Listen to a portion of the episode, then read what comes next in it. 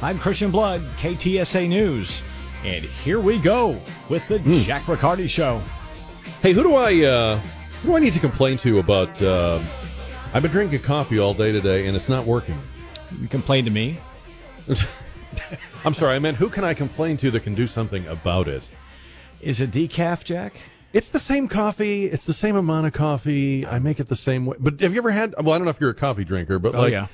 Coffee drinkers of the world, tell me. I mean, aren't there just days where it doesn't seem to work? Because I think your your what do you call it? Your uh, resistance or your that what it is? your tolerance gets so high.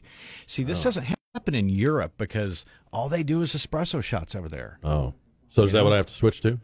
Well, when you come back to the states after several years, you know, we come back here and it's like, okay, we got coffee flavored water. Yeah, yeah. So So maybe espresso, and then eventually just crack.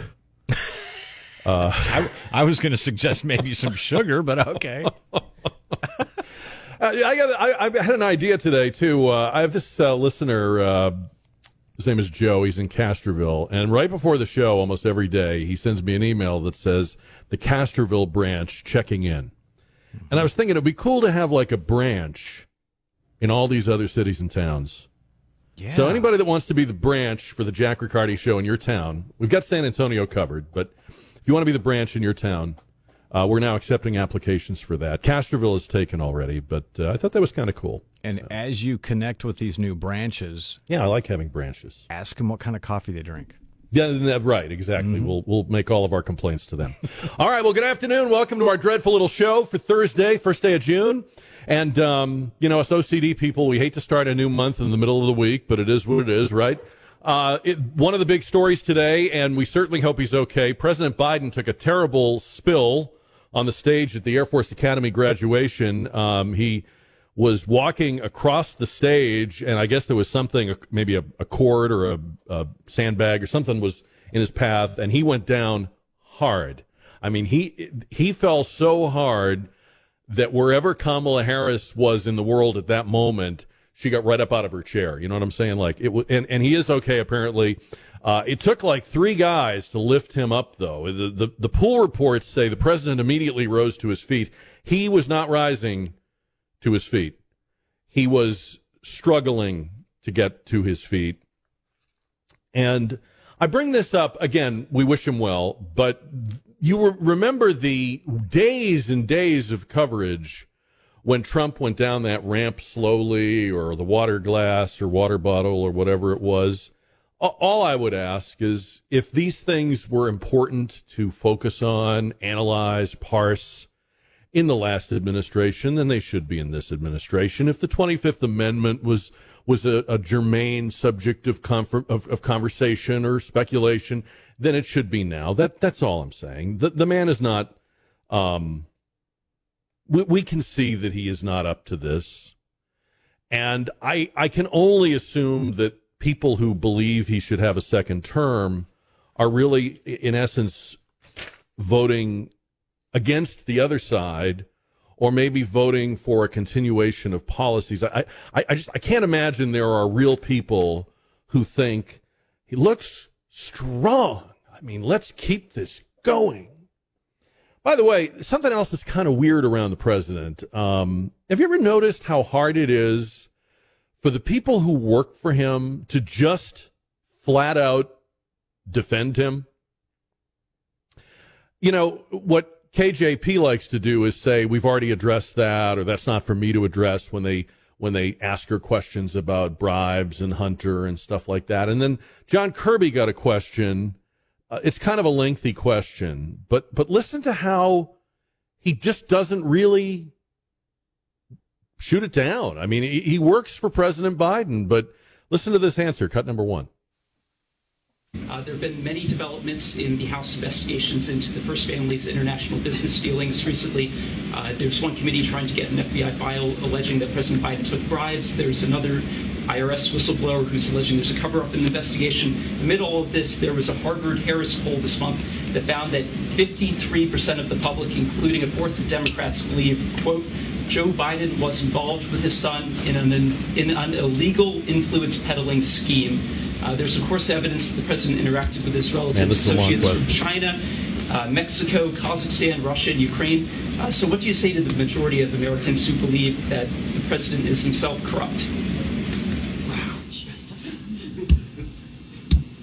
Can I take that question?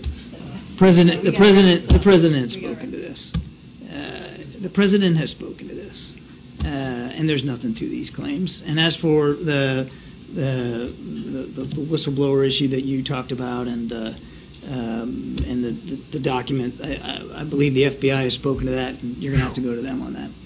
I, I don't know. If, if you work for me and they ask, hey, is he a crook? Uh, your answer needs to be, hell no, he's not. He is a great American. He is doing this, this, and this, and he would never do that. And you can do. I mean, they, they don't really, it's not full throated. It's just something I've noticed.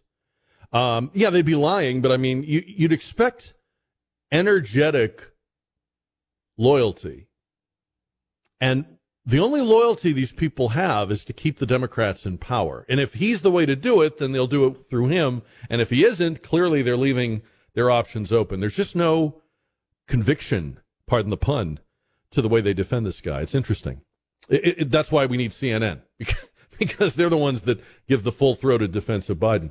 Um, so we got the debt ceiling deal that we knew we would get, right? I, am sure you didn't fall out of your chair with shock uh, at what happened last night. Republicans and Democrats split within their caucuses, but generated enough total votes uh, to uh, pass the deal, which is no deal at all. It's not a deal you and I would ever take. Um, and I won't go into all the, the numbers and make everybody's eyes glaze over, but it doesn't bring spending back to pre COVID levels. It doesn't cap discretionary and non discretionary spending. It doesn't do anything about entitlements, which are going to run out of money.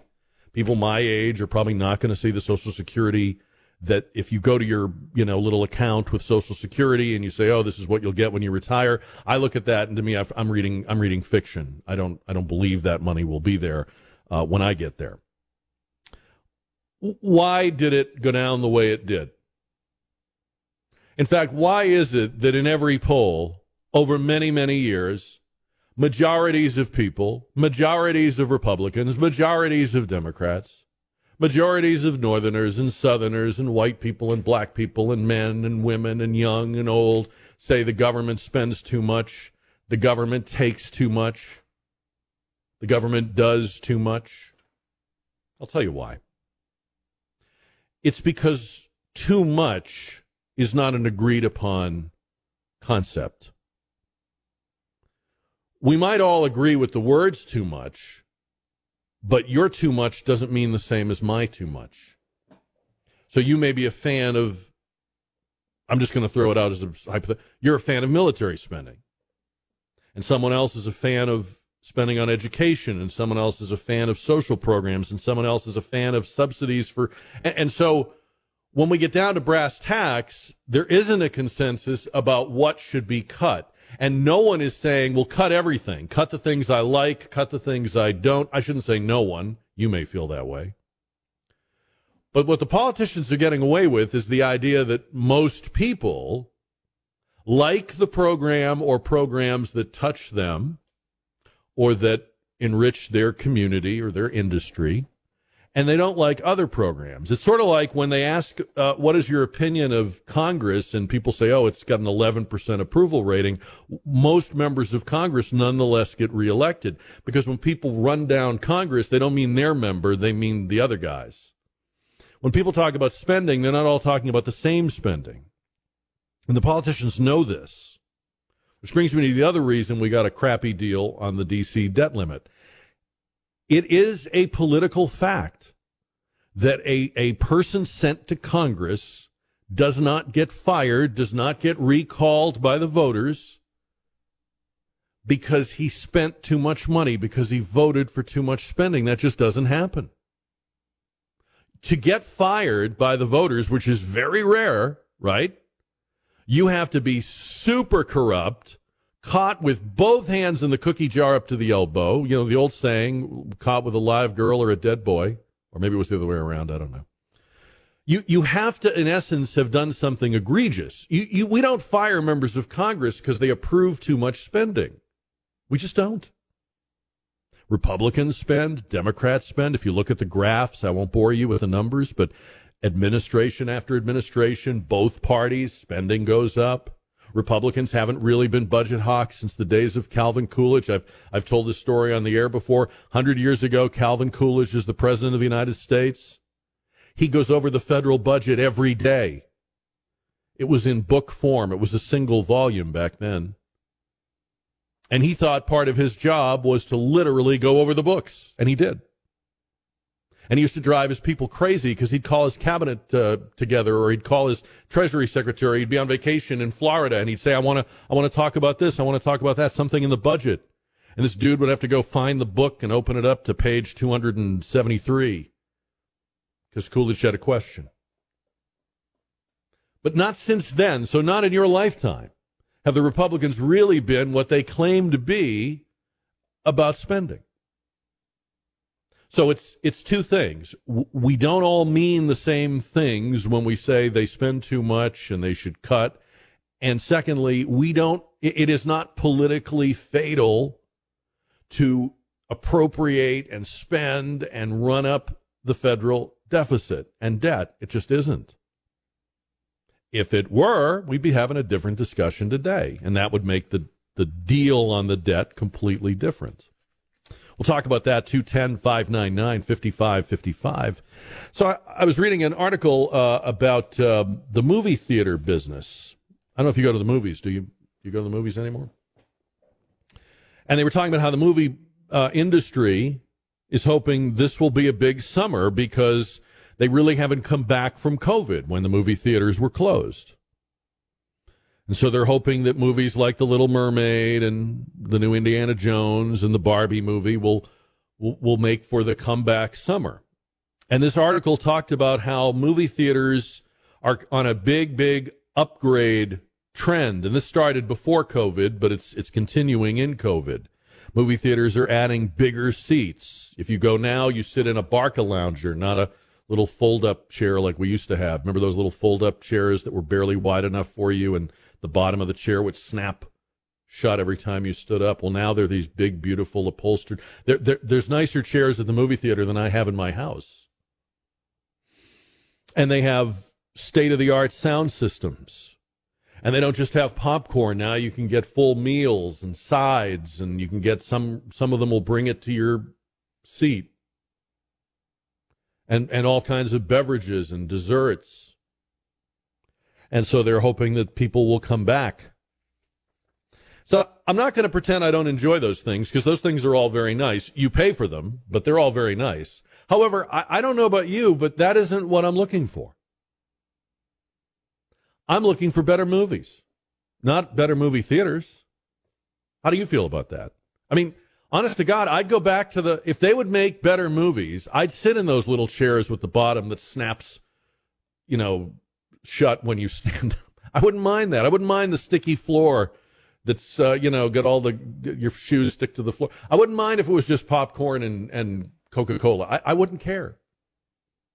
If the movies were better, I'd go. And you can do anything you want to the theaters. You can have somebody massaging my feet while I'm watching the movie. If you keep making lousy movies, if you keep remaking tired sequels and trequels and quattrels and whatever they are, I'm not, I'm not going. What do you think about that? 210 599 5555. In fact, a while back I read something I thought was very insightful about it. Uh, this was somebody who works in the movie uh, business, a producer. I forget her name now, but she said basically Hollywood has killed the movie star. She said that in the old days, what drew people to the movies were their favorite stars. I think you can remember that. And the, the movie business was based on stars. The most important thing to know about a new movie, in fact, was the star. Remember marquees? Remember movie theater marquees? They would put the name of the star above the name of the movie. Because if you liked John Wayne, or you liked Walter Matthau, or you liked Charles Bronson, you were going. You didn't care what the name of the movie was. And now she says this this producer was saying what they've done now is um, they're marketing titles they're marketing sequels, they're marketing franchises, and they're very concerned with movies that will work overseas. So a lot of the movies that we see in this country that we think of as made in Hollywood, made in America, are really made for overseas sales. And so the studios have switched to a different business model. And I just don't think it works. I don't think the theaters and the seats in the theaters are going to make the difference. Uh, yeah, the movie uh, industry is hoping that uh, they're going to have a big summer of 2023, and they're uh, uh, apparently there's a lot of investment in uh, movie theaters. Not only the experience of sitting there watching the movie, chairs, food, sound systems, but movie theaters are offering other attractions. Um, you know, almost like a carnival or arcade atmosphere in the lobby. Uh, I'm not against any of that. Just for me, though, um, I'd I'd go to the movies more often if there were better movies. Um, I'd like to see better stories. I'd like to see bigger stars. I would like to not be preached at and have the feeling that I'm getting some sort of you know brainwashing, you know, uh, brainwashing session um, I'd love to watch a movie and not have any hints in it about the current political questions facing us. It's kind of why I go to the movies. I think most people do. It's escapism. Uh, so thank you for all the luxuries, but just make better movies. You know? So what do you think about that? 210 599 5555. We're talking about that. We're talking about the uh, on the JR poll powered by River City Oral Surgery. Are you happy with the Biden McCarthy deal? This is going exactly the way we knew it would. And it's the only way that things can go because the truth is there's no and and look, I love Chip Roy, but it, it feels kind of performative at this point to hear the House Freedom Caucus talk about the things that they're talking about because they're not getting them done. And I love having Chip Roy on the show, but Chip Roy really needs to convince other Republicans, not my listeners. My my listeners know what Chip Roy is telling them. You know? So either you need to turn more heads and change more minds among your colleagues, or we need to elect more people to the Congress like Chip Roy. But otherwise, this doesn't change. It, it will never change because as long as I've been doing this, I don't see the voters punishing politicians who spend too much money. You know, there's another word for it populism. And populism, populism is in right now. Donald Trump is a populist. Populism means you tell people what they want to hear not what they need to hear. And what people need to hear is the government is taking too much money out of the economy, which is depressing everyone's wealth and prosperity and productivity.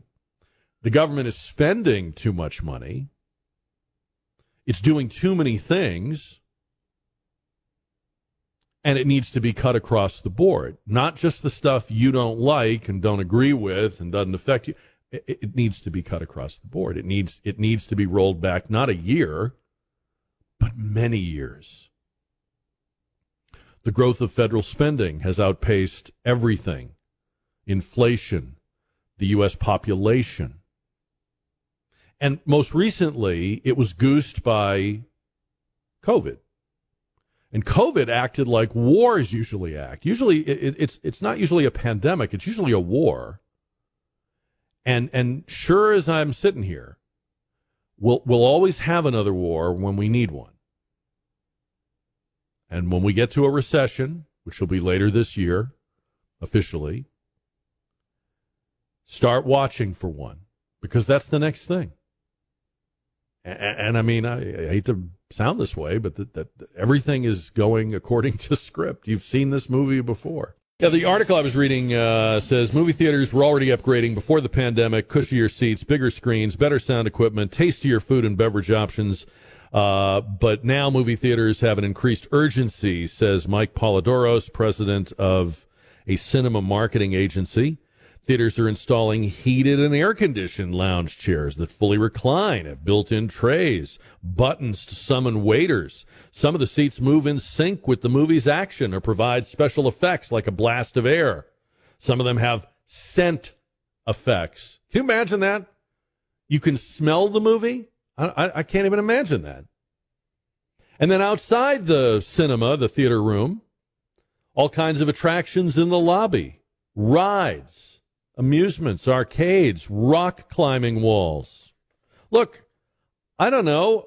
How about just better movies? How about just movies that we would want to go see? I don't know about you, but I was okay with the old movie theater. I, I really was. I didn't know it could be what it is now. I was fine with it the way it was. But when a movie was five bucks and it was a movie I wanted to see, I was glad to stand in line for it. I was glad to sit in those little seats for it. And all I needed was popcorn and Coca Cola. Robert is on the radio, 210 599 5555. Hi, Robert. Hi, Jack. I love your show, your dreadful little show. Hey, I agree with you. You know what? We need we need more storyline. That's Yeah. the bottom line. Hey, You know, enough of those CNGs, the green screen, There you go. the, you know what I mean? That computer, you know what I mean? Generated action films. That really turns me off. And uh, I have an 85 year old mom, and I have to take her to a movie once in a while. And it's hard. I had to take her to Brady's 80 the other day, and that was like kind of dull. You know, it was like it was about the only thing she understand. You know, any movies that have more storyline. You know, you. I mean, the, yes, sir. I agree with you, Jack. I love your show, bro. Thank you. Thank you, Robert. Appreciate you. And that's beautiful that you take your mom to the movies. Um, yeah, this lady, uh, I looked it up. Linda Obst is her name. Uh, she's a Hollywood producer.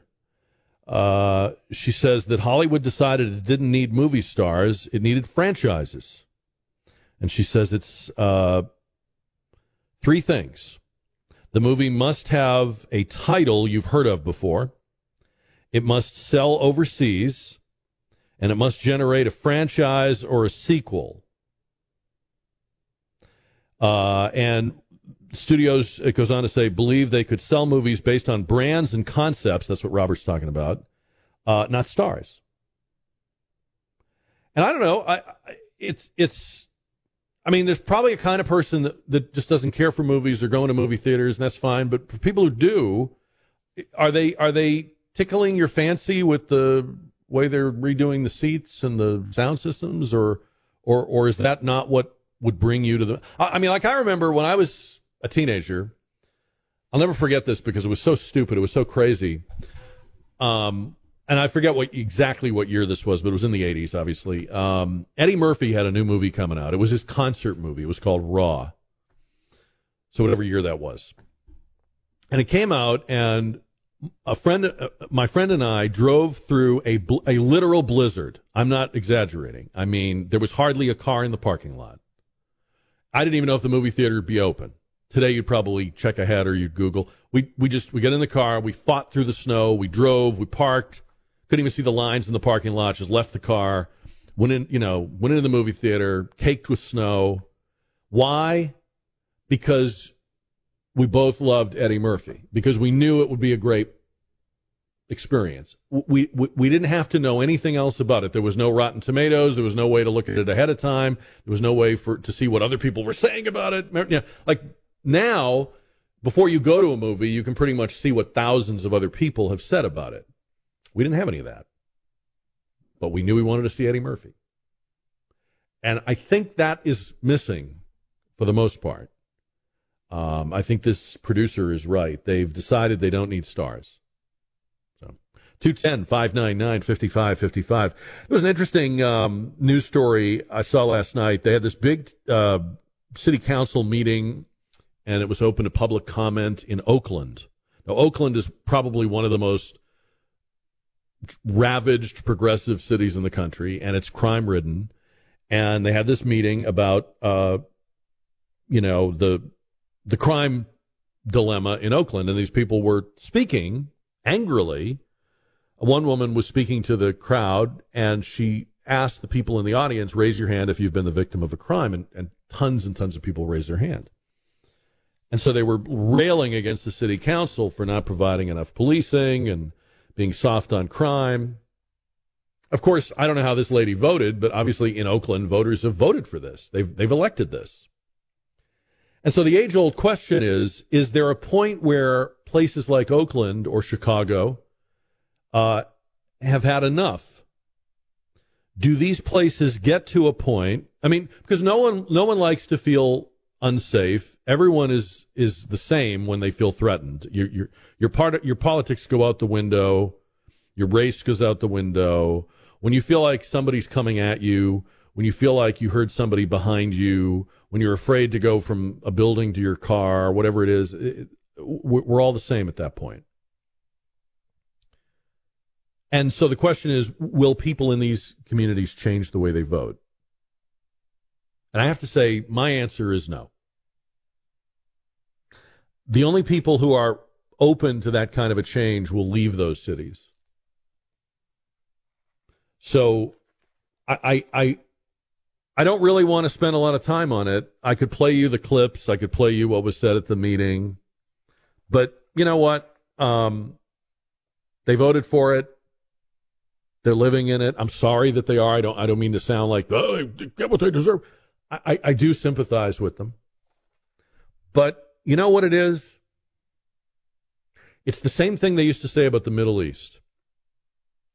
You won't have peace until you love your own children more than you hate the other side. That's what they say about the Israelis and the Palestinians. You won't have peace till you love your own, you know, children more than you hate the other side. And these voters in these cities like Oakland hate the Republicans. They hate the word conservative. They hate the people who represent the policies that would change things. A lot of them probably hate the police. Maybe they maybe they have reason to in their own personal experiences with the police. I don't know, but they do. And it's not going to change. So they're going to either put up with it and cope with it and maybe maybe the coping will be interesting to watch. Like maybe there'll be more gun ownership or more security systems or more private security. You know, they'll they'll they'll find workarounds because nobody wants to feel unsafe and even progressives don't really like living under these policies. But I, I don't think they will suddenly swing the other way. That's just me. That's just how I read it. I've watched this for a long time. We just had the election in Chicago. They had they had in Chicago a choice between a guy that was exponentially crazier than Lori Lightfoot and a guy that was pretty progressive and definitely left of center, but was a little more reasonable about cops, a little more reasonable about crime. They rejected him and put the exponentially crazy guy in right after Lori Lightfoot. That's that's Chicago. If they didn't get it, Oakland's not going to get it. Uh, this is what Congressman Chip Roy said on the Ware and Rima show yesterday before the vote about what would happen with uh, Kevin McCarthy if the House Freedom Caucus didn't get their way, which they didn't. Take a listen to this, cut number two you know, I'm not going to go down that road at this point. I've got a good relationship with Kevin. I'm trying to work to make sure that we that we move everything in the right direction. Um, I'm going to talk to a bunch of my colleagues about how we reset this this whole situation. Prior to this last week, things were working. We passed a really good bill on the spending front. We passed a really good border bill. It was working because we were all sitting around the table. I talked to Kevin yesterday. I said, I don't like this deal. You know I don't like this deal. I'm going to publicly beat the crap out of this deal. But look, we've got to lead this country going forward. I don't want to get into the petty crap. We all have to sit down as adults next week and figure out our next step forward and move onward. The American people sent us here to do a dang job. So it, if it gets better, we'll be good. If it reverts back to the normal Washington crap, and it ain't going to be good, and we'll we'll cross that bridge when we get there. Here's the thing Here's the thing I got to say this, and you can tell me if you think I'm wrong. We talk about Kevin McCarthy, we talk about Donald Trump, we talk about Ron DeSantis, and this one and that one. You know we never talk about? We never talk about the person with the most important job of them all, Ronna McDaniel. Who? Ronna McDaniel. Ronna McDaniel is the chair of the Republican National Committee and has been for several years. And by the way, she's lost all the elections she's been the chair of in that time. Ronna McDaniel actually, if you think about it, is supposed to be the field general. Ronna McDaniel is supposed to be the woman with a plan.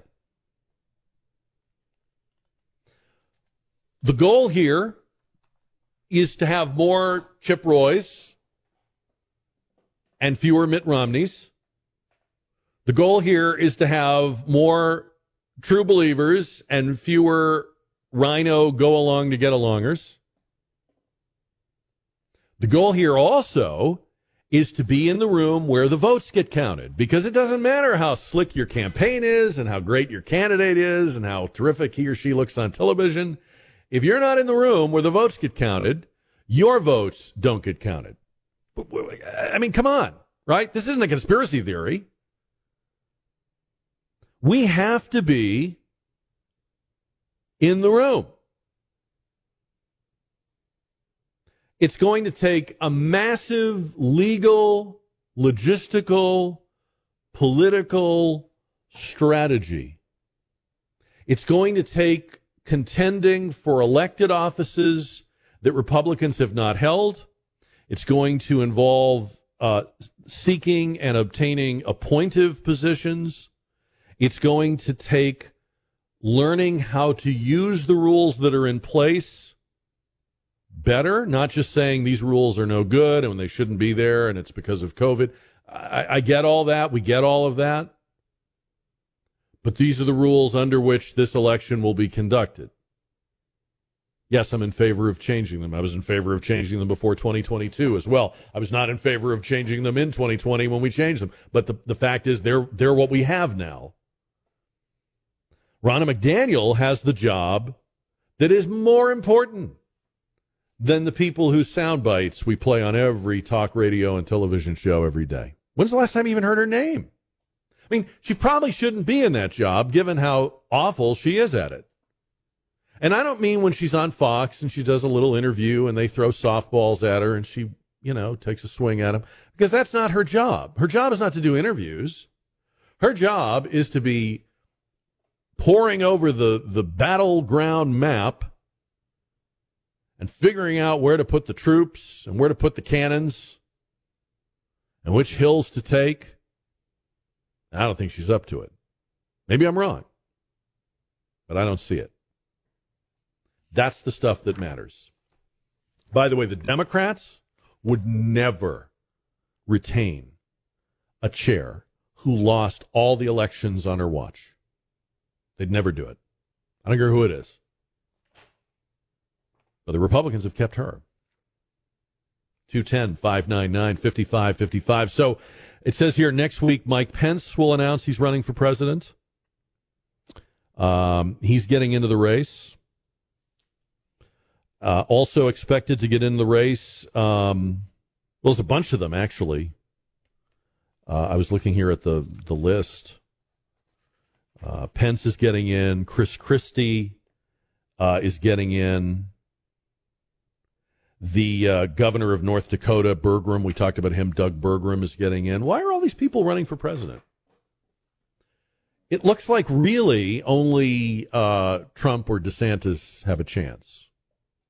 So why are all of these other people running? And of course, it's always like this, right? There's always like 15, 16, 18, but two or three that have a, a, a real path.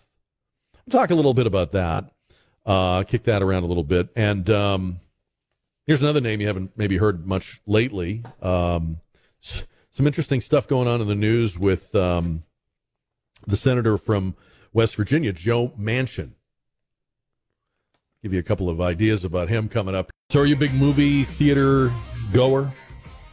You know, Jack, I've been hurt. I used to be. Yeah, used to be. No. You've been hurt? Is that what you said? Yeah. Yeah. How so? So I've been listening to you talking about this, and mm. you're really onto something because I, I did my own personal inventory of the movies I've seen since 2015. And I picked that point because that's kind of when I think movies started to drop off. Plus, but you know, I became a dad, so it's like nah, I can't just pick up and go to the Right. theater. So since 2015, I've seen three Star Wars movies. That's the Disney ones. Those kind of hurt. Three Jurassic Park movies. That's up to six. I saw 1917, the World War One deal, right mm. before COVID, mm-hmm. and then I saw Maverick summer before last. So in the last eight years, mm. I'm averaging one movie a year. I'm about the same. Can you believe um, that though? I mean, I know. in- I, I used to see a movie every weekend, minimal, one a weekend. yeah. Uh, of course, I was young, and you do things differently when you're young. You don't have any obligations, and movies were cheaper. But um, and I, I think probably also if you're dating, maybe you go to more movies, you know, because it's a thing to do on dates. But but even allowing for all that, uh, it just feels to me like um, they've put their eggs in the wrong basket. I, I mean, franchises like Star Wars or James Bond, I get that, totally get it. If you're a follower, if you if you see one James Bond movie, you want to see them all. I get that. But I just think they're trying to do that with everything and it's not working. Well, you were talking about the strategy, the business model has changed, and I think that's true. And here's another nail in the coffin. People can just stay home and watch. You, get Sure. your 70 inch TV, surround sound pretty cheap compared to what it was in the 1980s, and the popcorn's a lot cheaper, Jack. Yeah, yeah, or whatever you want. Yeah. Yeah, whatever you want. Uh, I, so that, how is it that they can't see this? I mean, what you just said is not. It's obvious.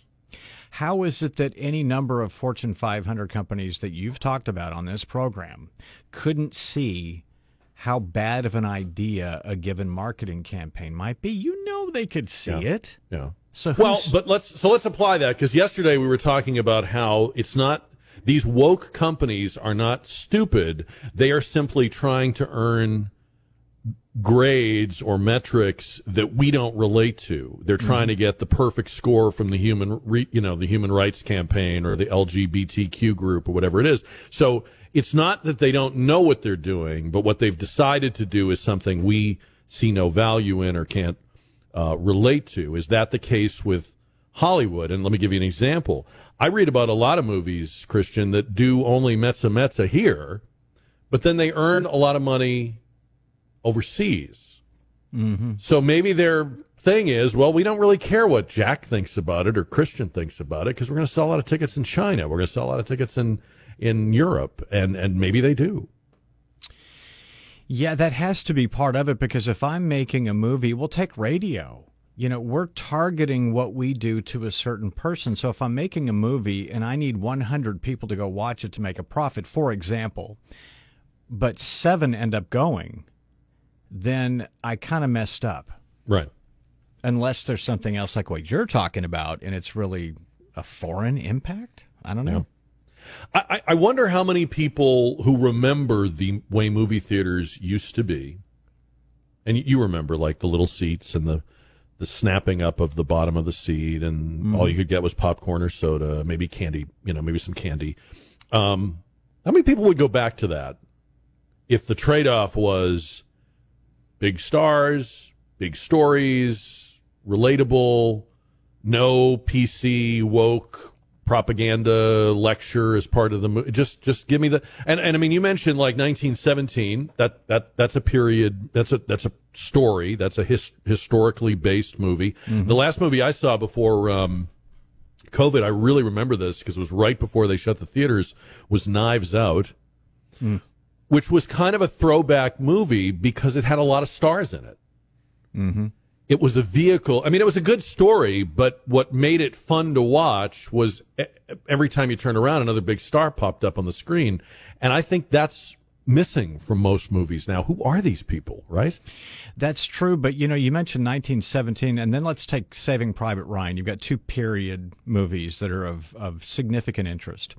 In Saving Private Ryan, you've got Tom Hanks and Mm-hmm. kind of an ensemble cast. In 1917, I didn't know anybody in that movie. Yeah. Maybe one Yeah. actor. And Yeah. yet the movie was still, it's somewhere in between that, Jack. You don't have the star power because Tom Cruise proved that with Maverick. You can have one or the other, I think. You can either have Yes. a, a great story. Right. or and or you can have big stars. I mean, I, I think people like Tom Cruise and Tom Hanks are stars that people, if they like them, they'll go see them. They don't even need to know what the movie's about. I mean, I'm sure people have gone to a Tom Hanks movie not even sure what the plot was, but hey, I just I see all his movies. I like him. I mean, they, they still have stars. They just don't build their their stuff around them anymore. You know. I think there's a lesson here for the film industry, and it's it's simple. People don't like dumb ideas. Yeah. Well, and, and also they should really just listen to these two guys on the radio who. That's right. Uh, combined have never made a movie, but that's hey, that's okay, right? Right. No. We know. All right, 210 599 5555. No, I mean, I, I, don't think these are, these are, these are pretty obvious things.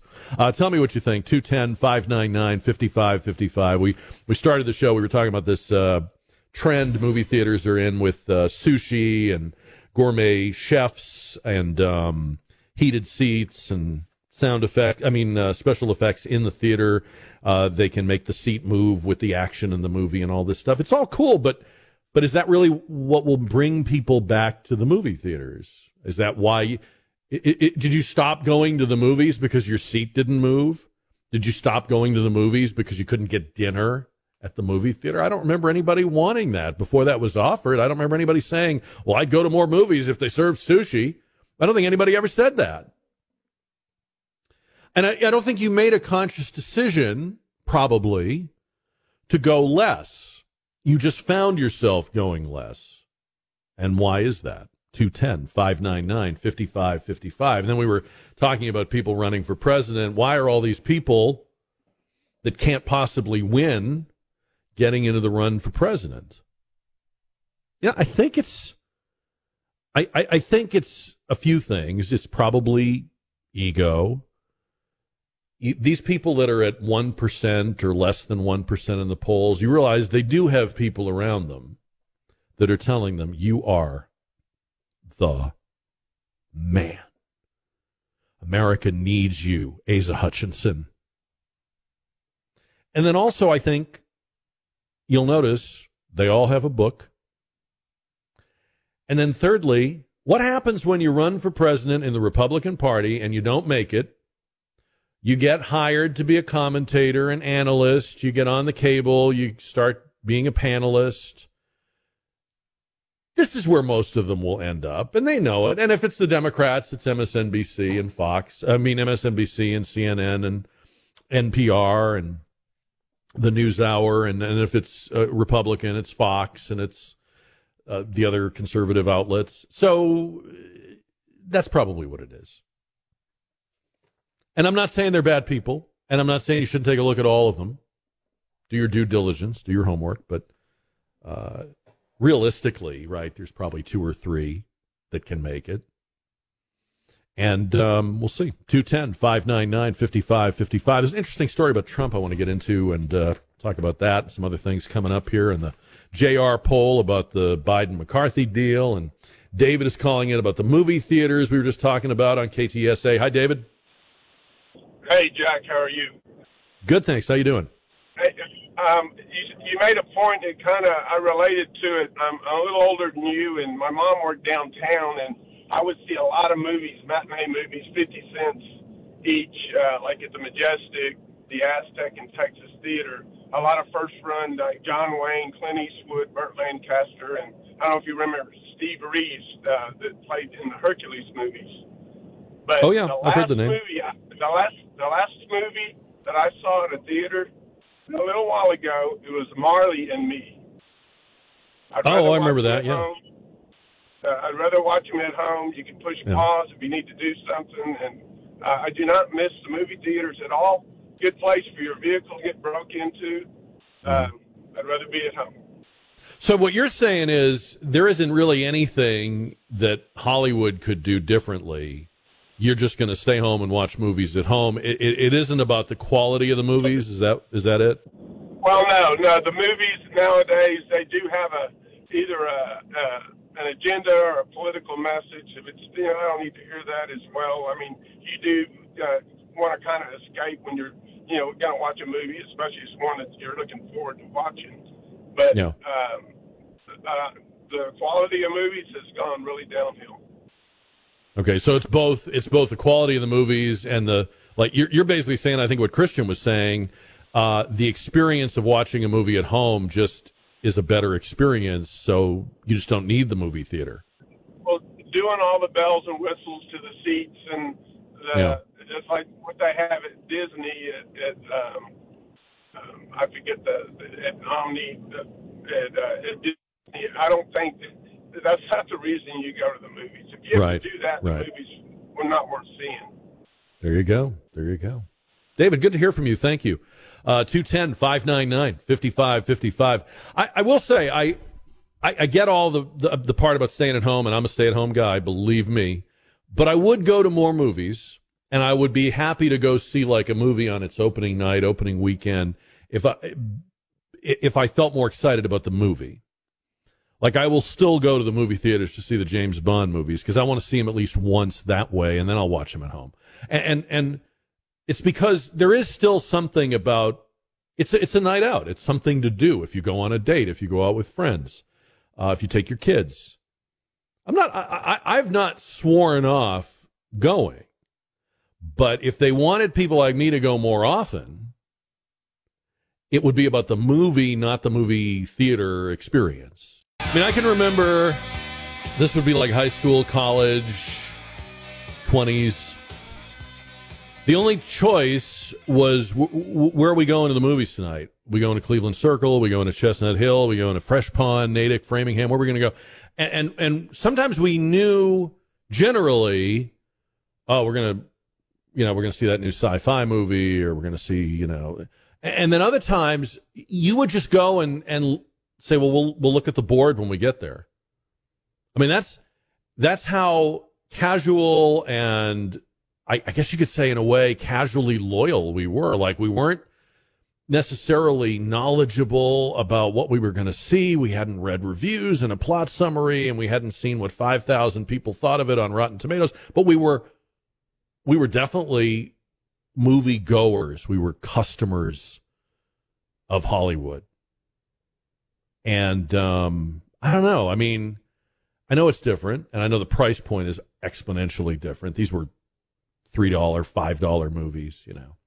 But I, uh, I don't think the sort of Taj Mahalization of the of the movie theaters is is what'll bring people in. I mean, it's their business; they should know better than me. Maybe it will work. But when it when it doesn't, if it doesn't, is it possible that we need better movies and movies that don't lecture us and movies that don't have an agenda? I don't want to feel like I should have taken notes and there's going to be a quiz and and, and movie stars. You know, there's a great scene in Sunset Boulevard, one of my favorite movies, where Norma Desmond, who's the silent film star, who's, you know, lamenting the way things have gone and she wants to get back into uh, movie making. And she, you know, every, everyone knows her career is over except her, which is the, the tragic comic angle of Sunset Boulevard. She, um, she gives this speech at one point where she says, uh, they took the idols and smashed them. There are no stars anymore. She's saying this in 1950. okay. But, but I mean, I don't know. Maybe to her that was true in 1950, but I, I think it's, it's gotten a lot worse in 2023. And so there are still stars, but the, the whole system is not set up anymore to, I guess, build loyalty or bond people to an actor or an actress who you like so much that you just go see everything they do. And there's still a few. And there's a few of those, like Christian was talking about, franchises like Star Wars. If you're a Star Wars, you know, nut, then you'll go to all those movies. I go to all the James Bond movies. 210 599 5555. Francisco is on the Jack Riccardi show. Yes, Jack. Uh, you and your hit so many key points. Uh, but for me, I was telling your uh, your screener there. I remember years ago, years ago, reading that the quality of movies were going down, and slowly the number of people going to the movies, attending them, was also going down. And then look here where we are today. And for me, I was telling your screener that the quality of movies, the lack of screenwriting, lack of original ideas, uh, the lack of acting is just plummeted. It, it, if you think about it, it's may I don't know what years it came out, maybe the early 2000s. They started remaking cartoons as movies, TV shows as movies, Mhm. older movies as as remakes, but giving them Mhm. different titles. Mhm. And for me, it just goes to show the lack of original idea that these screenwriters and producers have. They're like, we have nothing left. We have no quality ideas, so let's just remake this and we'll give it a certain twist. And that's what I've seen. And Yeah. I haven't been a, mo- a, a, a real good movie in probably three years. And I'm sorry. In how many? In how many years?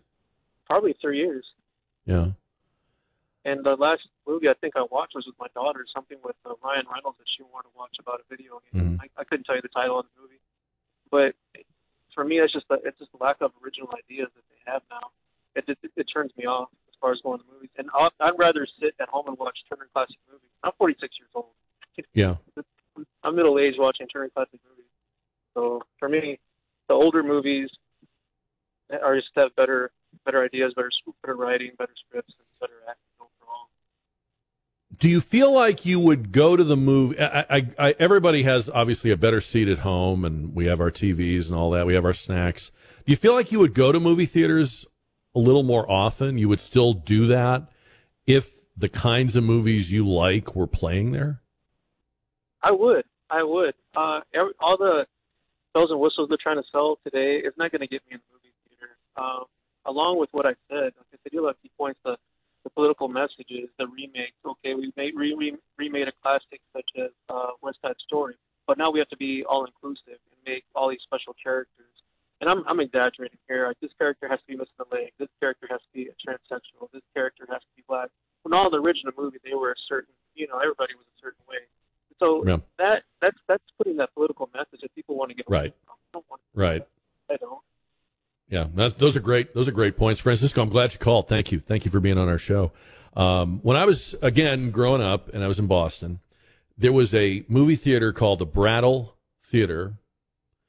I don't know how many of these there were around the country. I know this was not the only one, and it was called a repertory movie theater.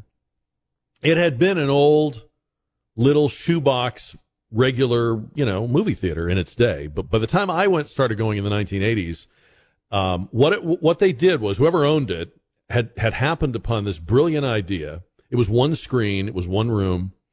So what they did was they showed old movies, classic movies, and foreign movies like indie slash foreign. And they did it thematically. So they would put out a, a schedule for each month. And let's say you had the June schedule.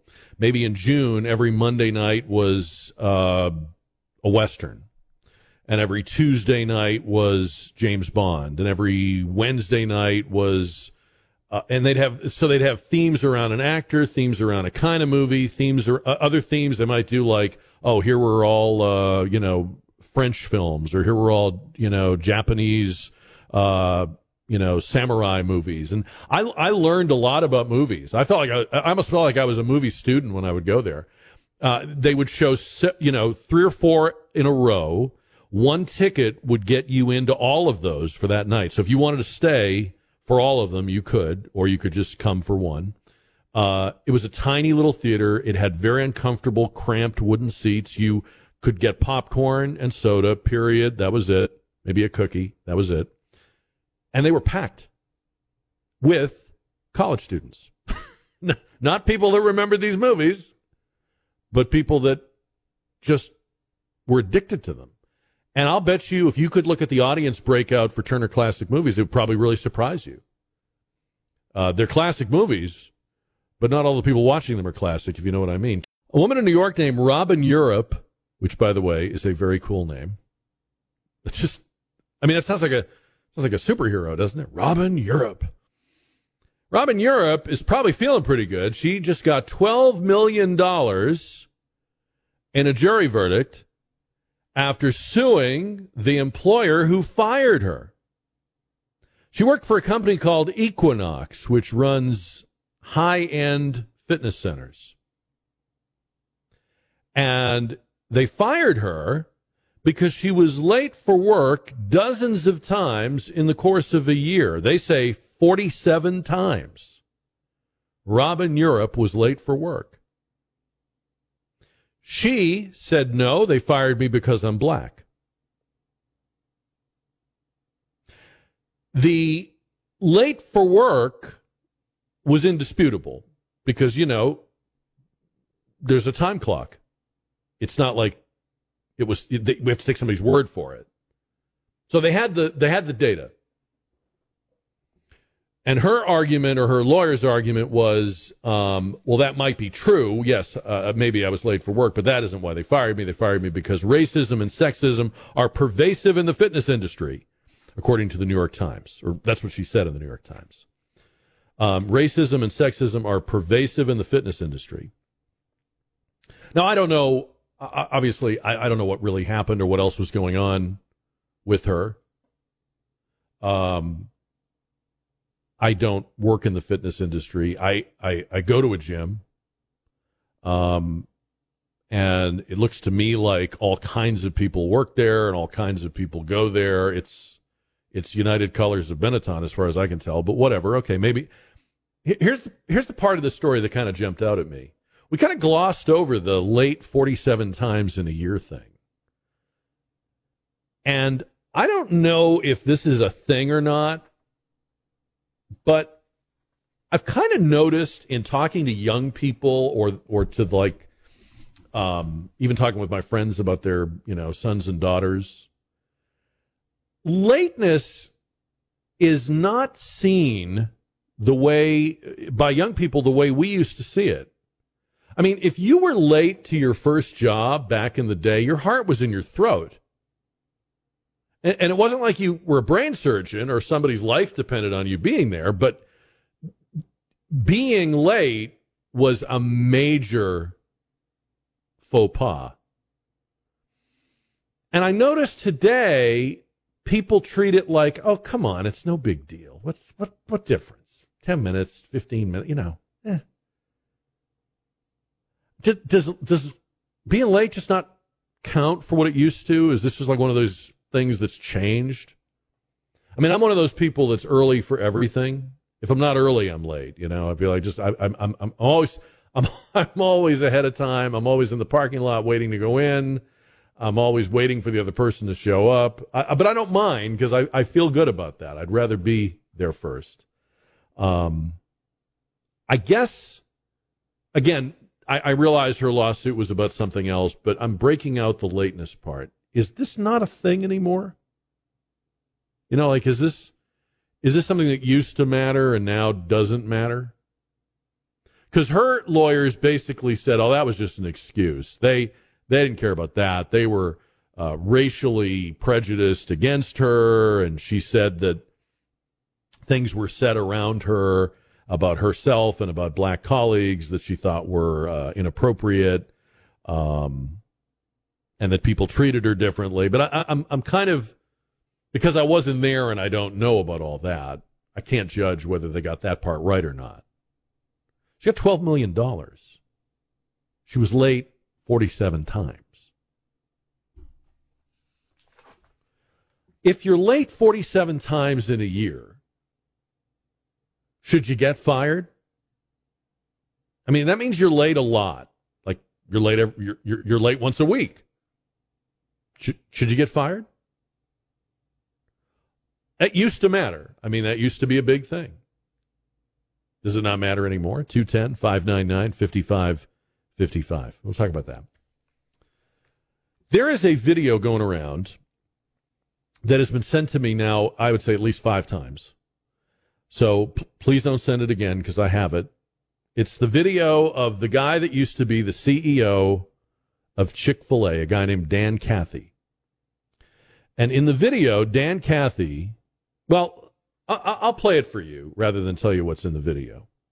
But people are sharing this video like this just happened. And it actually happened three years ago. And that may be important to what you hear in the video. But what's also interesting is a lot of people are maybe hearing something that isn't there in the video. So he's in a church and he's speaking on like a panel with the pastor and a few other people of this church. I think it's in Georgia. And take a listen to this. This is uh, former Chick fil A CEO Dan Cathy. Take a listen to this. A story that was shared with me by a dear friend who shared with me about a revival that was taking place at a church in Texas. And uh, at that revival, on the front seat was an older African American young, uh, older African American man man that was sitting there, and this young man got up that uh, was there in that service, and he'd been so gripped with conviction about the racism that was in that local community in a small town in Texas that he he took a uh, a shoe brush and he walked over to this elderly gentleman and he knelt on his knees and began to shine his shoes. And uh, tears began to flow uh, in that service. Uh, it was an attitude of, uh, of conviction. So I, I, invite folks just to, to put some words to action here. And if we need to find somebody that needs to have their shoe shine, we need to just go right on over and shine their shoes and uh, whether they got tennis shoes on or not, maybe they got sandals on, it really doesn't matter. But there's a time in which we need to have, you know, some some personal action here. Maybe we need to give them a hug too, brother. And some and some and some stock in Chick Fil A. but uh, I, I, bought about 1,500 of these, and I gave to all our Chick Fil A operators and staff a number of years ago. And uh, so, any expressions of a contrite heart, of a sense of humility, a sense of shame, a sense of embarrassment, uh, beget with an apologetic heart. So, this video is being uh, shared with the headline Dan Cathy says white people should shine black people's shoes. He doesn't actually ever say that what he says is that it's an act of humility to shine the shoes of another person. And then he goes up to a black person on the stage, black man on the stage, and shines his shoes with a brush. And this, it turns out when I looked this up, that this all happened in the summer of 2020 and that this panel was, was happening right after the George Floyd death which probably means that it was in response to that, which probably means that Dan Cathy was thinking of that, which probably leaves it open to the interpretation that he is, you know, suggesting some sort of restitution or that white people but he never says it. And and and I want to be fair about this because there actually is in Christianity a powerful and beautiful uh, gesture. Uh, and we do it on Holy Thursday in the Catholic Church, where you wash the, the feet of another person in uh, imitation of Christ at the Last Supper. Uh, so on this particular, I know we're all our antennas are all up and we're all on high alert for wokeism and what have you, and and it would be it would be abject, I think, if if if somebody did say, "Hey, uh, white people ought to, whenever they see a black person, they should shine his shoes." I mean, that that would be absurd. I, I would not support saying that. But if he just meant, I'm going to put myself last, I'm going to put myself at the bottom of the table, I'm going to serve others, I'm going to look for people to um, you know, sort of serve. Uh, I, I, wouldn't. I wouldn't take him to task for that. I mean, there's there's plenty of people doing plenty of truly terrible things in the world and saying ridiculous things and exhorting people to do ridiculous things. I, this doesn't seem like one of those. But I found it interesting. It has gone viral over the last couple of days, even though it happened three years ago just be careful about what you share and retweet and repost and send all your friends because this didn't just happen. It's been out there. And when I Googled it, it, it, it isn't really what people are representing it to be. And I'm not, I'm not. I don't work for Dan Cathy, and I'm not a fan. I'm just pointing that out. A woman sued her employer. She worked for a fitness company in New York City. Uh, they fired her, and they said they fired her because she was late to work 47 times in less than a year.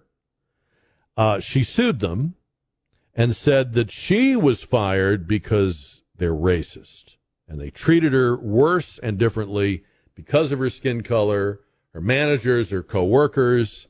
She got $12 million. Now that means that somewhere in the in the deal, we just set aside, we just overlooked the late 47 times in a year thing. Seems like that would be grounds for firing anybody.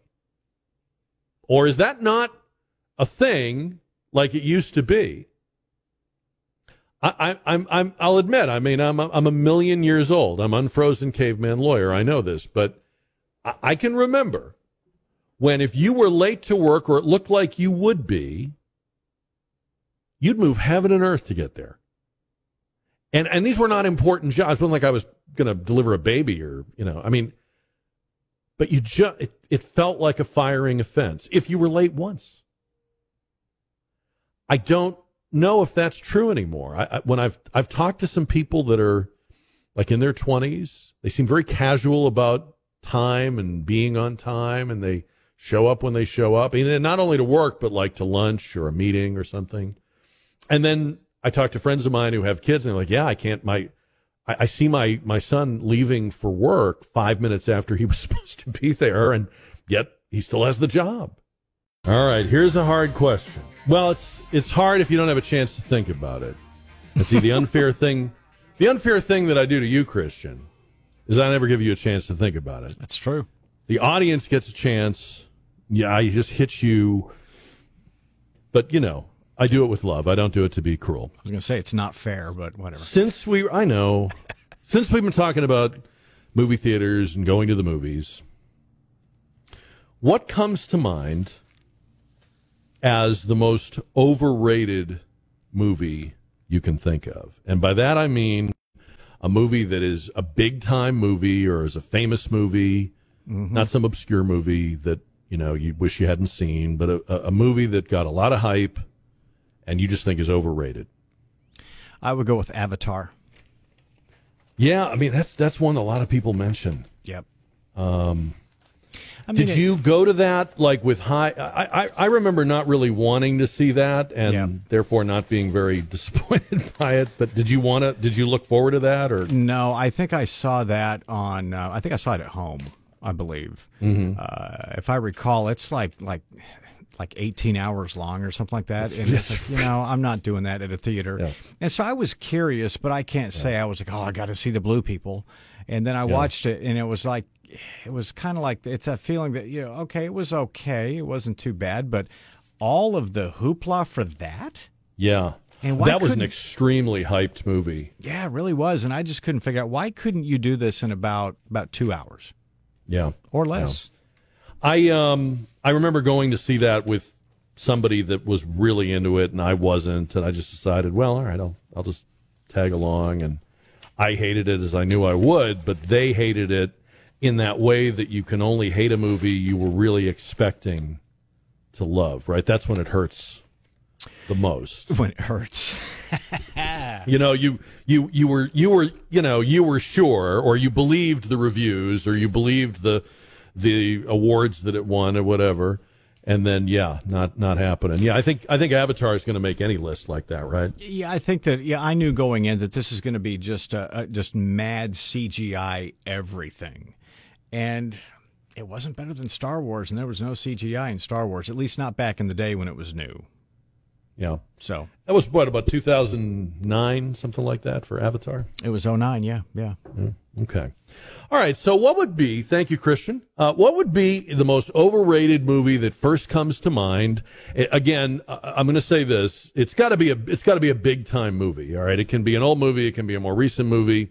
Um, and, and but it has to be a movie that obviously got a lot of hype. That was a major release. Maybe even won its you know won the Academy Award for for the best movie that year or whatever. It's got to be a big one. So I'm not I'm not asking you to tell us about some some movie that you went to see and you wish you hadn't, but uh, a major movie, maybe one that, like, I'll, I'll give you an example for me that we had. Uh, I think Francisco mentioned Turner Classic Movies. I love Turner Classic Movies, and I, I watch that faithfully. But you know, a movie that everybody always says is one of the all time great movies is Citizen Kane. Now, Citizen Kane was interesting the first time I saw it. But now that I've watched it a few more times, I, I got to be honest. I, I, don't think that should be considered one of the all-time great movies. Talk about being overlong, bloated, just kind of it, it, it's kind of an ego fest for Orson Welles. You know, he's at the height of his powers in Hollywood, and he he he's able to command all of this and and and and, and basically do write his own ticket, do whatever he wants to do. So when people get to that point, they may create a masterpiece or they may create a monster. I think Citizen Kane is a hot mess. To me, that movie is just a it's just a mess. I mean, it's it, it's kind of interesting in its scope, but its grandeur, and of course, it's it's loosely based on a real life person, William Randolph Hearst. Might be more interesting if they just come right out and said that's who it is. Uh, but yeah, what's what's a movie that is lauded and and praised and heralded, but you just think is way overrated? Most overrated movie you can think of 210 599 5555. Avatar, I think, would be on any list. Um, I'm going to say Citizen Kane. I'll tell you, a movie that I remember going to see in the theater, and it was very hyped.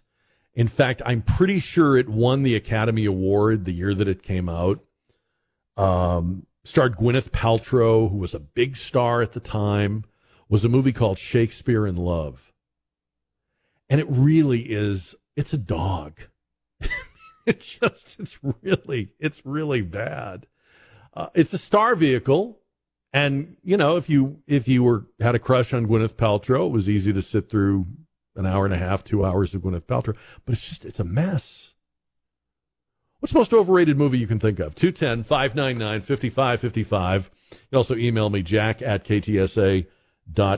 I've, I've talked about this one before, and I, I, I know that I'm in the minority on this, and it's okay. But um, I, I, when I went to see Forrest Gump, which it's hard to believe now, that's almost 30 years ago. That'll be 30 years next year.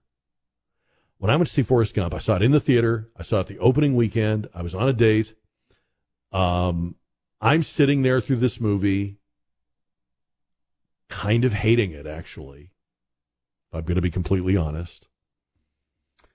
And the lights come up and everyone is in tears. Everyone's weeping. Some people are sobbing. They've been incredibly moved, and I can't deny that. People who love Forrest Gump, the movie, really love it. But I, I, I thought it was overrated. That's just me. You know, I, to me, it's, it's sort of and you talk about you know special effects they digitally inserted this this fictional character into all of this real life video footage so he's like part of every event in the in the you know last half of the 20th century it just it seemed very gimmicky to me like a little of that would have gone a long way but he was always there he, he met every president and he was there and everything that happened and you know i just it was it's just very very dull to me um, and when I hear people talk about it now, you feel like, did I watch a different version? Is that like not the movie I saw? Because it really, it really was grinding for me. So anyway, it, it doesn't have to be, you know, there's no right or wrong answer. But what's the movie you think was overrated? JJ is on 550 and 1071 KTSA, Jack Riccardi Show. All right, JJ, what would you say was the most overrated movie you can think of? The movie called Rudy. Oh, the the movie about the football player? Yes. At yes. Notre Dame. Yeah. Yes, sir. And why do you think that was overrated? Oh well, I'm I'm a football fan, and uh, got a buddy that we enjoy watching football movies together when the good one comes out. And he called me. He said, "Man, you have got to see this movie. This Mm-hmm. movie is called Rudy." And I said, "Okay, I'll, I'll be glad to look it up." And so I spent good money, went and saw it, and it was just uh, it was just corny to me. And I, and I may be in the minority, but it was just an extremely corny movie to me. Yeah, yeah.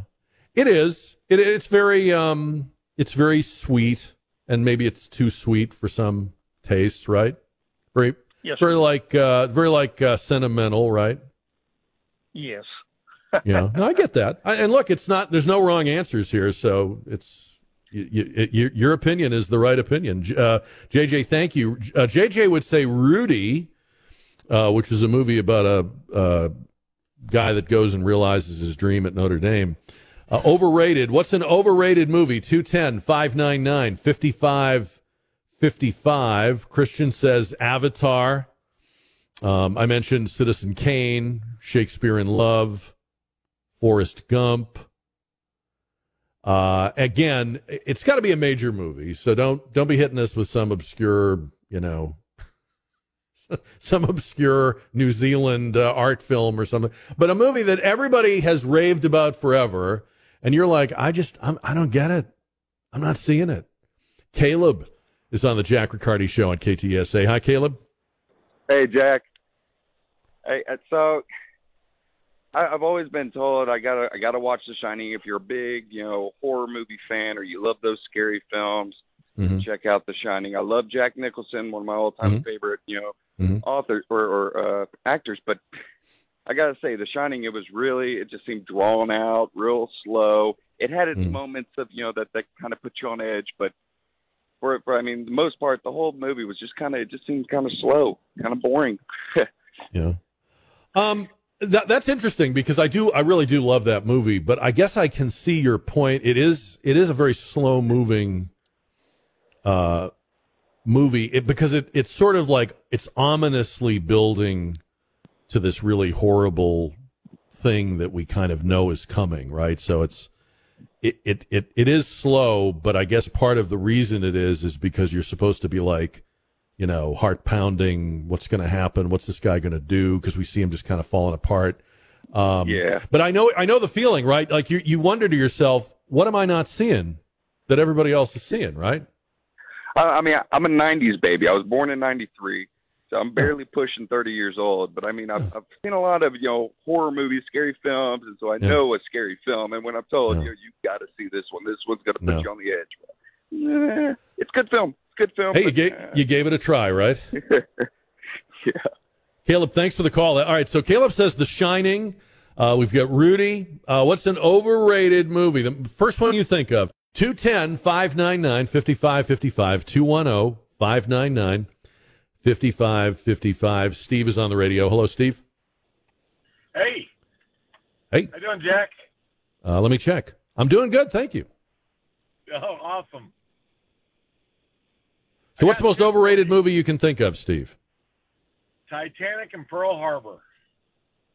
Whoa, you're not holding back there. All right, let's start with Titanic. Why? Why do you believe Titanic is overrated? Great movie, storyline, awesome. But you got um, the part at the end where the old lady throws the necklace off just really ticks me off.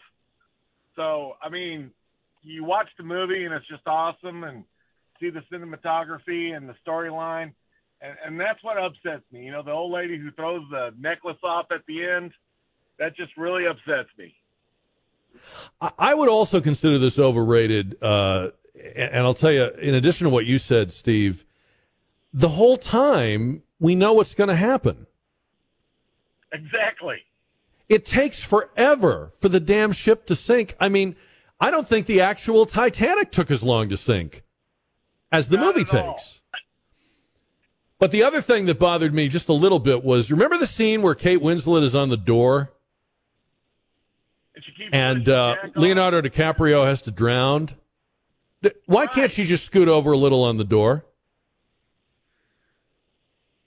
I, I feel the same way. I, I don't know. Maybe I reacted to that as a guy. I don't know. Uh, but Leo DiCaprio did not have to die. He there was that door was big enough to hold them both. And I, I'm just watching that going. She just needs to move over a little, and it's all good. Anyway, now what do you think about Pearl Harbor? Why do you think Pearl Harbor? You're, you're talking about the one they they made just uh, like recently with like Ben Affleck and stuff. What? Why is that overrated? Exactly. Well, you know, I just recently went to Pearl Harbor. It's very You know, it's very sobering. It's very somber. But um, you know, the whole Flyboy story, and you know, to this day, I can't watch a movie with Kate Beckinsale with just not just getting just totally ticked off. Oh wow. Okay. You know, breathe a little bit longer for your boyfriend that just died. You know, I, I I don't know if that's just me, but every time I watch the movie, I just get a little bit upset about it. So I, I hear you. the movie anymore. I hear you. No, I look. I understand. I understand. They had great material to work with. I don't think they did a great, great job on it. I, that was one I was definitely really looking forward to when I knew it was coming. Thought, oh, this is gonna be great. And yeah, wasn't that uh, wasn't that great. All right, thank you, Steve. Um, most overrated movie you can think of. Uh, let's see. Sandy is next. Hi, Sandy. Hi. Um, it's funny you're talking about Titanic because this movie is kind of opposite Titanic. It was as good as it gets, and Helen Hunt was up for the same uh, Academy Award as Kate Winslet, who did all that swimming in that freezing water. Um, as good as it gets was was that the Jack Nicholson movie? Yes, that's the one. Okay. And now I, I seem to remember liking that, but I can't. Was that the was that the movie where he was um kind of like OCD and washed his hands a lot and stuff? I, I believe so. It's been so long. Yeah. But- I, I I liked I liked his character. I don't really remember the whole movie very well or like what else happened in it. But I, I remember relating to his character. I had never seen anybody like me in a movie, and when he was washing his hands all the time, I thought, "Oh my gosh, that's me." so sad. But she was a waitress, and he used to go in and, and, and visit with her, and and she won. She wasn't even in it that much, and Kate Winslet should have won that award. I was very Hmm. disappointed. I I didn't Hmm. think the movie was was that great. Okay. As good as it gets, overrated, says Sandy. Thank you, Sandy. Uh, 210 599 5555 on Facebook. Christine says, Unforgiven with Clint Eastwood. Wow. She says it won Academy Awards. I thought it was terrible. What's the most overrated movie that immediately comes to mind when you think of overrated movies? Uh, Richard says Giant, the big uh, oil drilling saga epic does not age well says richard. Uh, let's see. Ryan uh, nominates once upon a time in hollywood. And he says and i love quentin tarantino. Now i did see that and i um i liked it but maybe i didn't have high high expectations of it. Uh, so maybe that's why. A, a lot of feeling like a movie was overrated is going to come down to what you were expecting versus what you got. Like if you if you went into it not knowing anything about it, it might experience you might experience it one way. But like the gentleman that called about Rudy said, well, my friend gave it a big build up and said, oh, this is exactly your kind of movie. You'll love this, and then he didn't. 210 599 5555. Doug is on the radio. Doug, most overrated movie you can think of. It's with the problem is it's within my own experience. It's 2001: Space Odyssey. Oh wow, okay. Yeah, that makes every Uh, critic's list of the all-time greatest movies and all that stuff. And why why do you feel that was overrated? I went to see it when it first came out. I can remember thinking this is a great movie. Special effects were innovative. It Right. was wonderful. Right. Then I saw it within the last two years when it was re-released, and I realized the pace was so slow. Uh, and, and my maybe it's all within me, and my attitude changed. Don't know, but it, it certainly changed over the period of time. Interesting. I guess that could happen. Like i- in its time, it was one way, but it doesn't hold up. You know, when you see it now, it doesn't hold up. So it's maybe it wasn't overrated then, but it's overrated now. Guess so. Yeah, that's interesting, Doug. Thank you. Uh, that that is yeah, that's kind of surprising. Uh, here's another one. I, I got to say this. I know I'll make people mad. Um, I took my daughter to this the first weekend it came out, so what we were not going because of the hype. It was just the newest animated movie, and we went to see Frozen. And now, I will tell you, when I was sitting there watching Frozen, I didn't hate it. Didn't love it. I didn't hate it. What shocked me was in the days and weeks that followed when it became this huge hit. It was not. It's not one of the better, uh, you know, Disney movies. It's not. It's just not. It's not terrible or anything, but it, it, it just it certainly didn't need a sequel, and it was just kind of dumb and I, I thought kind of trite. The storyline didn't really hold up. The two sisters and I felt like it was just an average outing for people that have made some really great OG, you know, movies. But boy, you know, it, it, it has become one of the all time biggest box office. I, I, I don't see it. I don't get it. Frozen.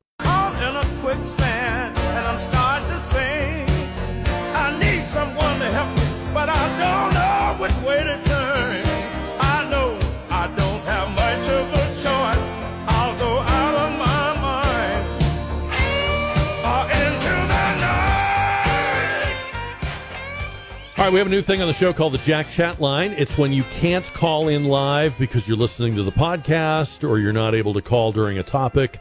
You want to leave your thoughts about anything, you call 210 599 5550. Slightly different number, 210 599 5550. Leave your first name, your city or town, and your comments. Let's check out the Jack Chat Line. Jack, this is a stub on in phone 9. Uh, those who are saying that the right is causing the cultural war, I wonder when male athletes started participating in female sports. Uh, did that happen in the 90s, the 80s, the early 2000s, or is it a recent phenomenon? And as far as the transsexual agenda, when did it become a big deal with kids? It wasn't when I was growing up in the 80s. It wasn't when I was a teenager in the 90s. And, you know, who's the aggressor in this? And yeah, I want to go to HEB, buy some food instead of Target that's closer. Uh, and as far as the whole Budweiser thing, if the marketing executive had not opened her mouth, I wonder if the boycott had ever, would have been nearly as big. But when she insults the old customer base, well, action and reaction. It was her action to get Dylan Mulvaney. It was her action to insult those who were buying Budweiser, and now it seems mm. that Anheuser-Busch is surprised by the reaction. All right. Esteban, uh, here's a question. It just popped into my head while he was talking about uh, Bud Light. How many Bud Lights do you think Dylan Mulvaney has quaffed since drinking the can with the Dylan Mulvaney picture on it? I- I'm going to go with, just off the top of my head, zero. I mean, I don't. I, the the um the over under on that was what I, will say zero Bud Lights for Dylan Mulvaney. Um, let's see what else is on the Jack Chat line. Hi, my name is Terry. I'm here in San Antonio. The four words that I would give to someone graduating mm. always tell the truth. Bye. I hope he means that. All right. we had a lot of great uh, calls. We uh, had a best of Jack Riccardi show hour yesterday about uh, advice for grads. Um, so I want to go back to most overrated movies, and you can call me 210 599 5555. You can shoot me an email, jack at ktsa.com. Uh, Andy says uh, for him it's Moulin Rouge. Uh, Leslie, is it Leslie? As good as it gets, uh, which we, I think somebody mentioned earlier. Uh, one says Apocalypse Now. I thought it was just okay. Did not live up to all the hype that came with it. Uh, here's one um, Annie Hall. Couldn't even watch it. Boring. I've never even seen the entire movie.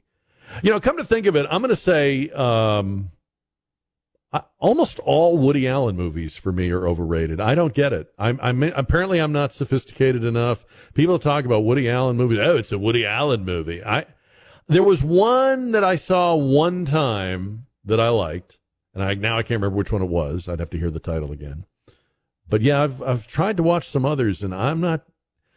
Other than his um, super appealing personal life, uh, I'm just not getting his movie making. Uh, means. 210 599 5555. Gennaro is going to call in with an overrated movie. The, the underrated Gennaro has a pick for an overrated movie. All right, Gennaro, I'm ready.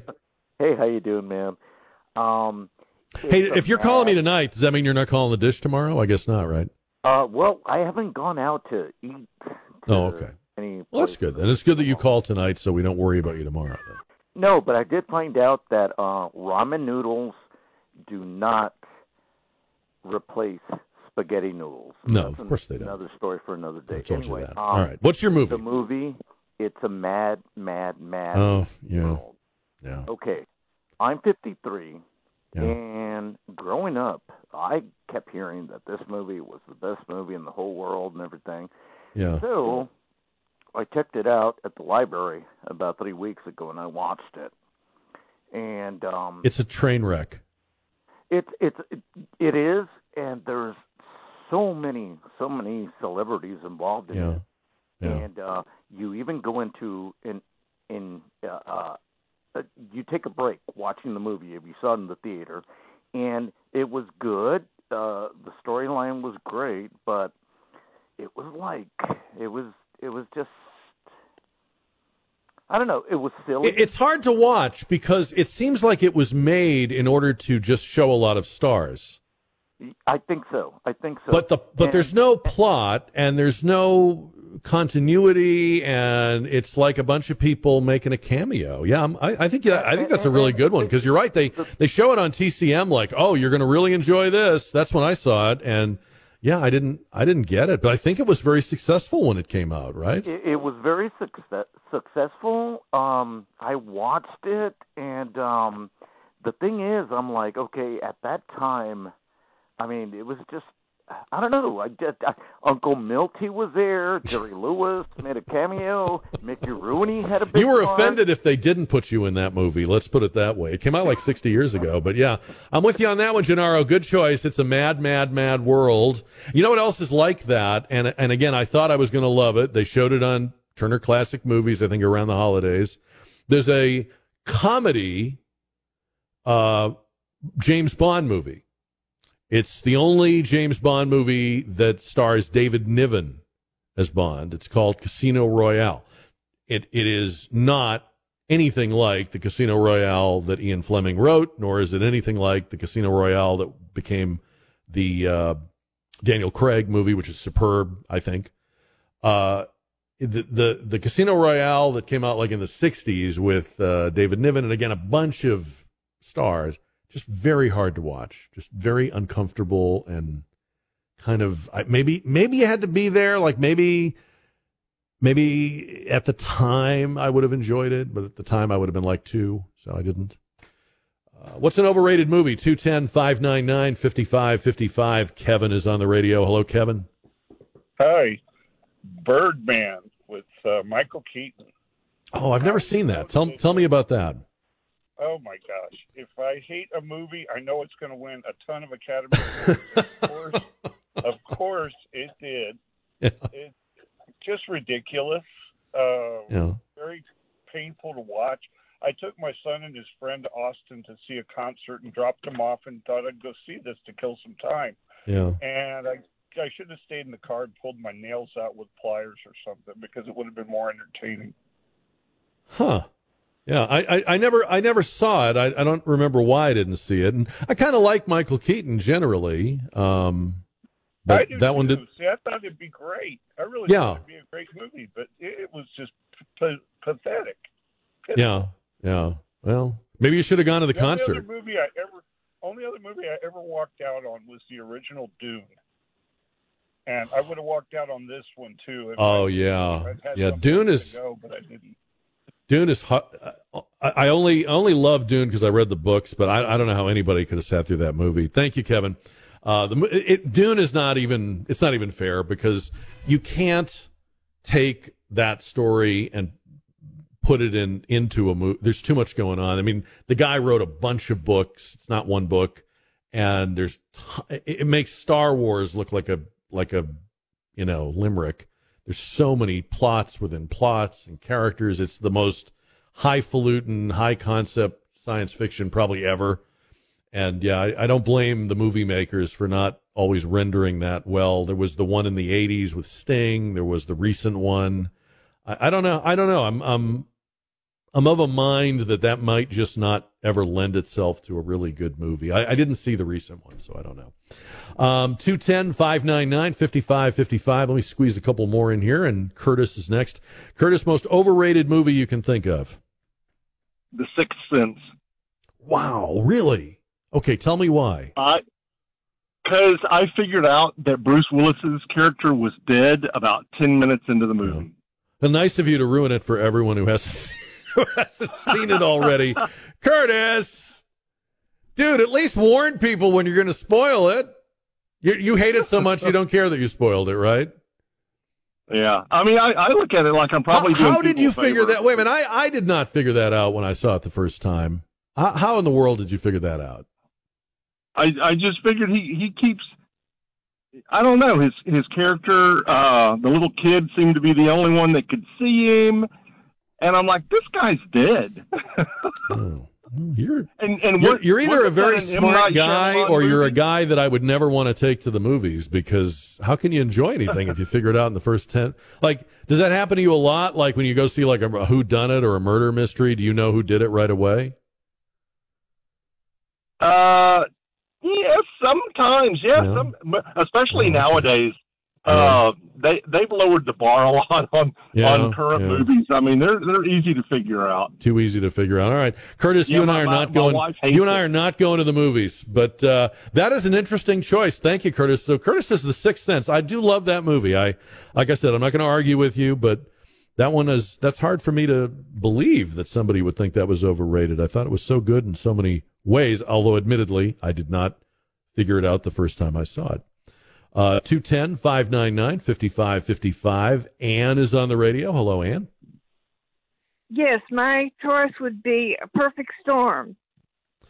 Oh wow. Okay. Um, tell me why you- that's the one with George Clooney and uh, I forget who the other guy is. What, what, why did you feel that was overrated?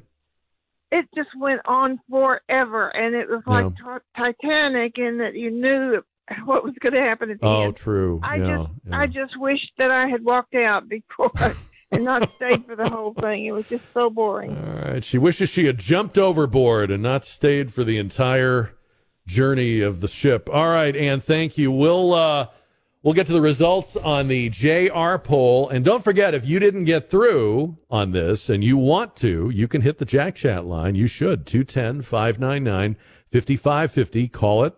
Leave your first name, your city and town, and your most overrated movie. Because if you don't leave your name in town, we're not going to play it. So you got to do that. 210 599 5550. All right, on the JR poll, powered by River City Oral Surgery, are you happy with the Biden McCarthy debt ceiling deal? 81% said no, 19% yes. New JR poll question tomorrow when we get started at 4. Plus, we'll have the dish. We'll talk restaurants in our 6 o'clock hour. And, of course, you can always find the JR poll at ktsa.com. Uh, so if we were just counting like number of calls and emails, I think Avatar would be our winner for most overrated movie. A lot of, lot of emails about Avatar, uh, and one or two callers mentioned it as well. I think Christian mentioned it as one of them. Um, let's see what else we got on the email. Uh, most overrated movie you've ever seen. Uh, Deidre said There Will Be Blood. The guy is weird. Uh, Don said Dunkirk. As a history buff, he says, I was really looking forward to this movie. They managed to make me not care about what happened. Wow. Um, most overrated movie. Uh, some of these, um, a couple of people mentioned Boyhood, which I've never seen, so I don't really know. They didn't give any explanation. I remember when that came out, but I don't know too much about Boyhood. Uh, let's see. What else? Am I looking at my emails here? Uh, the Hunger Games, I thought was overrated, says Kathy. I read the books. The books are much better. Um, books are usually better, right? But that's another way that you can get caught. I, I will say there have been a few movies over the years that um, I read the book first and presumed, assumed, I love the book. I'm going to love the movie. I'm almost to the point now. I don't know if you go through this. Now, when I really love a book, I am trepidatious about the movie. I feel like, oh boy, I hope really hope they don't ruin it, or I hope they tell it right, or I hope they portray it right. This isn't really a movie, but I'm I'm a big fan of the Harry Bosch mystery novels by Michael Connolly, and when they made that into a a series, um, I was really worried about how they would portray the characters, and I was pleasantly surprised. They, the characters didn't look like I thought they would look like, but they wound up acting exactly the way I thought they would. So that worked out. But hey, thanks to everybody that called. Don't forget you can hit the Jack Chat line, uh, 210 599 5550. See you back here live at 4 tomorrow.